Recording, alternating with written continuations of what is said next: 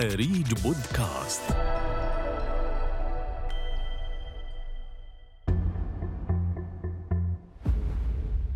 على الرغم من التوجهات الإيجابية التي يوليها الأردن للعمل التطوعي سواء داخل الدوائر الشعبية أو الرسمية، فإننا نفتقد وجود تصور واضح لربط ودمج الجهود والأعمال التطوعية مع خطط التنمية للدولة بهدف تحقيق التنمية الشاملة والمستدامة، بسبب غياب الرؤية السياسية والعامة التي تنظم الجهود التطوعية بالمجتمع لدعم الخطط العامة للدولة، إضافة إلى الصورة السلبية التي تصدرها بعض مؤسسات العمل الشبابي ومنظمات المجتمع المدني التي تقوم باستغلال جهود الشباب في أنشطتها التي يبدو في ظاهرها التطوع لكن حقيقتها التكسب الشخصي للقائمين عليها، أو في أضعف الأحوال الرغبة في الظهور الإعلامي. المؤسسات التطوعية بمجتمعنا أول شيء تفتقر له هو الرسالة والهدف الواضح. العمل التطوعي هو عمل نبيل جداً. من أبرز التحديات اللي واجهتنا صراحة أنه فيها استغلال. متطوع اللي بحس فعلياً في استغلاله عم برفض ويستنكر فعلياً تواجده في العمل التطوعي. فما هي المعوقات التي تواجه العمل التطوعي المرتبطة بالمتطوع؟ وما هي السبل الصحيحة التي يجب اتباعها لتحقيق المصلحة المشتركة لطرفي المعادلة المتطوع والمؤسسة؟ وهل توجد لدى الدولة سياسة واضحة لدمج خطط الأعمال التطوعية مع الخطة العامة للدولة من أجل تحقيق التنمية الشاملة؟ 100 واط من أريج بودكاست. إعداد معاذ القضاة. بدأ حمزة عصفور قصته مع التطوع مبكراً منذ أن كان طالباً في المرحلة الثانوية متطوعاً في أحد البرامج الرمضانية، فاستشعر نبل الفكرة ودورها في خلق حالة من التعاون والتفاعل بين أفراد المجتمع، فلم ينقطع عن البرامج التطوعية حتى أطلق هو و7 من أصدقائه مبادرة للسفينة خير، التي يشارك فيها أكثر من 150 شاباً وفتاة. فما هو دور منظمات المجتمع المدني لصقل الشباب؟ وما هي المعوقات والمشاكل التي يتعرض لها المتطوعون حسب رؤية حمزة عصفور؟ هلا لما نيجي نحكي اليوم مؤسسات مجتمع مدني، فعم نحكي عن الركيزة الأساسية لأي مجتمع ناجح. فإذا اليوم بدنا شباب يكون فعليا واعي وقادر فعليا إنه يصنع هذا المستقبل، فإحنا اليوم بنحكي عن المؤسسات المجتمع المدني في إعداد فعليا الشباب وصقل هاي المهارات الشخصية بتكون موجودة عندهم. بعتقد فعلياً إنه موضوع اللي في غاية الأهمية لما نيجي نحكي عن العمل التطوعي هو استغلال المتطوعين. اليوم استغلال المتطوعين عم بيأثر على كل المبادرات وعلى كل المؤسسات، لأنه الشاب أو المتطوع اللي بحس فعلياً في استغلاله عم برفض ويستنكر فعلياً تواجده في العمل التطوعي، لأنه اليوم عم نشوف في نقص في وجود الوظائف، وقت فراغ فعلياً موجود عند بعض الشباب، فبيحاولوا إنهم يملوا هذا الوقت في شيء مفيد بالنسبة لهم اللي هو من خلال العمل التطوعي. فالبصير عندهم إنه بكون في هاي المؤسسات عم تستغل قدرات ومهارات الشباب في توظيف برامجهم الخاصة على حساب هدول الشباب. هلأ الشاب هون بحس بمرحلة احتراق، إن أنا عم بقدم إنجازات للمؤسسة أو للمبادرة لكن بالآخر مش عم بحصل على ناتج. وهنا ممكن بنحكي عن إنه تنمية قدرات الشباب مش عم بتفيد الشباب في مجال معين، لكن هي عم تستغله بس إنه أنا عم بشتغل مع الشباب، في عندي 50 شاب عم بيشتغلوا وموجودين ضمن الميدان، هاي كادر كثير كبير وخلاص هاي الشباب موجودين عندي، وبستغلهم كمؤسسات لوظائف وأشياء شخصية داخل المؤسسة. يرى حمزة عصفور أن الدور الرئيسي للمؤسسات التطوعية يجب أن يكون برفع مستوى هؤلاء الشباب وصقل خبراتهم وليس باستغلالهم، لأن ذلك يصدر للمجتمع صورة سلبية عن مؤسسات المجتمع المدني ويترك انطباعاً سيئاً ينفر الكثير من الشباب من فكرة المشاركة والتطوع. فما هي رؤية إبراهيم كلاب صاحب الخبرة الكبيرة في العمل التطوعي حول التحديات التي تواجه المتطوعين؟ صراحة أنا متطوع من عام 2012 تقريباً، يعني تقريباً صرنا 10 سنين الحمد لله. تطوعت مع أكثر من فريق تطوعي، مع أكثر من مؤسسة محلية ودولية. تطوعت بالأردن وتطوعت بأوروبا بخارج الأردن.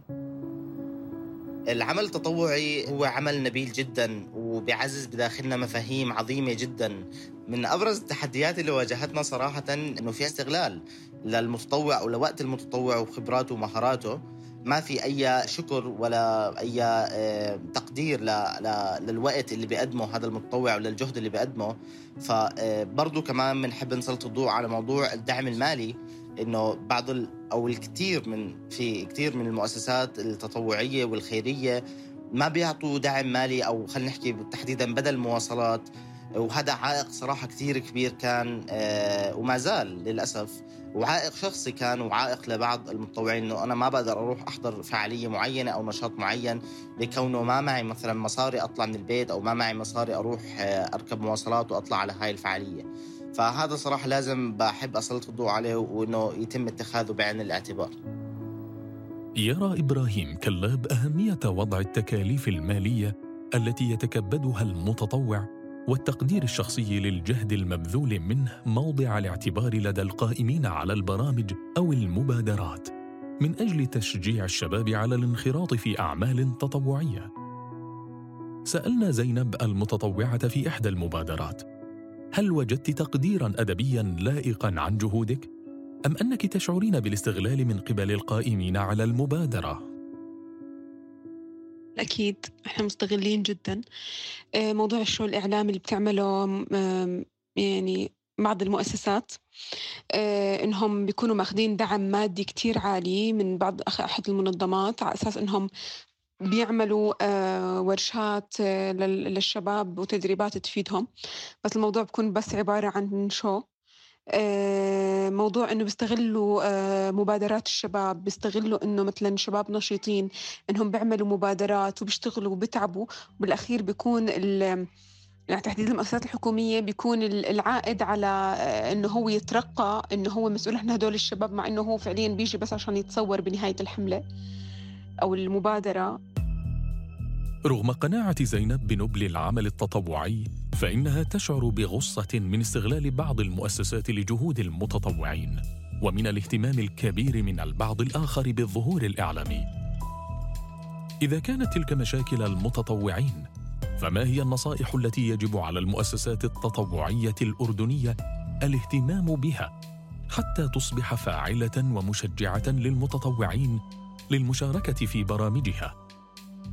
لم نجد أفضل من الدكتورة سحر مزهر، مديرة مؤسسة شباب من أجل التغيير، المعنية بتطوير مهارات الشباب وتأهيلهم ليكونوا قادة فاعلين في مجتمعاتهم، لنسألها: كيف تصبح المؤسسات التطوعية الأردنية فاعلة ومشجعة لانضمام المتطوعين إلى برامجها بحكم خبرتها في تنمية وتطوير الشباب؟ المؤسسات التطوعية بمجتمعنا أول شيء تفتقر له هو الرسالة والهدف الواضح. هاي أول شغلة، لأنه لما تفتقر المؤسسة لرسالتها وهدفها بشكل واضح تفتقر للدعم، تفتقر للخبرات المطلوبة لأداء هاي الرسالة وهذا الهدف. الشغلة الثانية الأعمار الكبيرة، أو فينا نسميها ذات الخبرة في هذا المجال. معظم القائمين على هاي المؤسسات أعمارهم صغيرة، 23-24 سنة ماكسيموم، فبالتالي يعني بيكون في خبرة أقل، ونوعا ما في أخطاء أكثر، وحرفية أقل. فهي يعني بشكل عام ما تفتقر إليه. مجتمعنا بحاجة لطاقاتكم، لشغفكم، لتخصصيتكم، لاستمراريتكم. هي أهم نقطة. تؤكد الدكتورة سحر مزهر على أهمية وضوح الهدف والخبرة والحرفية والاستمرار، حتى تسير المؤسسات التطوعية في طريق يؤدي إلى تحقيق نتائج طيبة. فما هي النصيحة التي يوجهها إبراهيم كلاب للمتطوعين؟ صراحة بحب أنصح الشباب بأنهم اختاروا المكان الصح اللي تتطوعوا فيه، اختاروا مع مين بدكم تتطوعوا وليش. ما تخلوا التطوع هو فقط وسيلة لتعبئة الفراغ. أوكي، لطيف إنكم تستثمروا وقتكم ووقت فراغكم بإشي مفيد، بس بنفس الوقت تكونوا عارفين وميقنين تماماً مع مين عم تتطوعوا، وما تخلوا حدا أبدا يضحك عليكم أو يستغلكم تحت ما يسمى التطوع، لأنه التطوع هو إشي بعزز من قدرات الشخص وبنمي من مهاراته وبزيد من خبراته. ينصح إبراهيم كلاب المتطوعين بضرورة التعرف على أهداف المؤسسة التي يتعاون معها المتطوع، وعدم السماح باستغلاله تحت أي شعار، فالتطوع عمل نبيل وبذرة من نقاء تثمر خيراً وصفاء، وحتى يجد المتطوع الثمرة ويستفيد المجتمع من جهود أبنائه، يجب على المؤسسات عدم استغلال المتطوعين وتقديرهم أدبياً، ورفع عبء كلفة المشاريع المادية عن كاهلهم إذا أمكن ذلك، حتى تضمن المؤسسات التطوعية استمرار تدفق المتطوعين والحفاظ على نبل الفكرة وعدم الإساءة إليها، وعدم تنفير الشباب من خدمة مجتمعهم. كان هذا 100 واط من أريج بودكاست.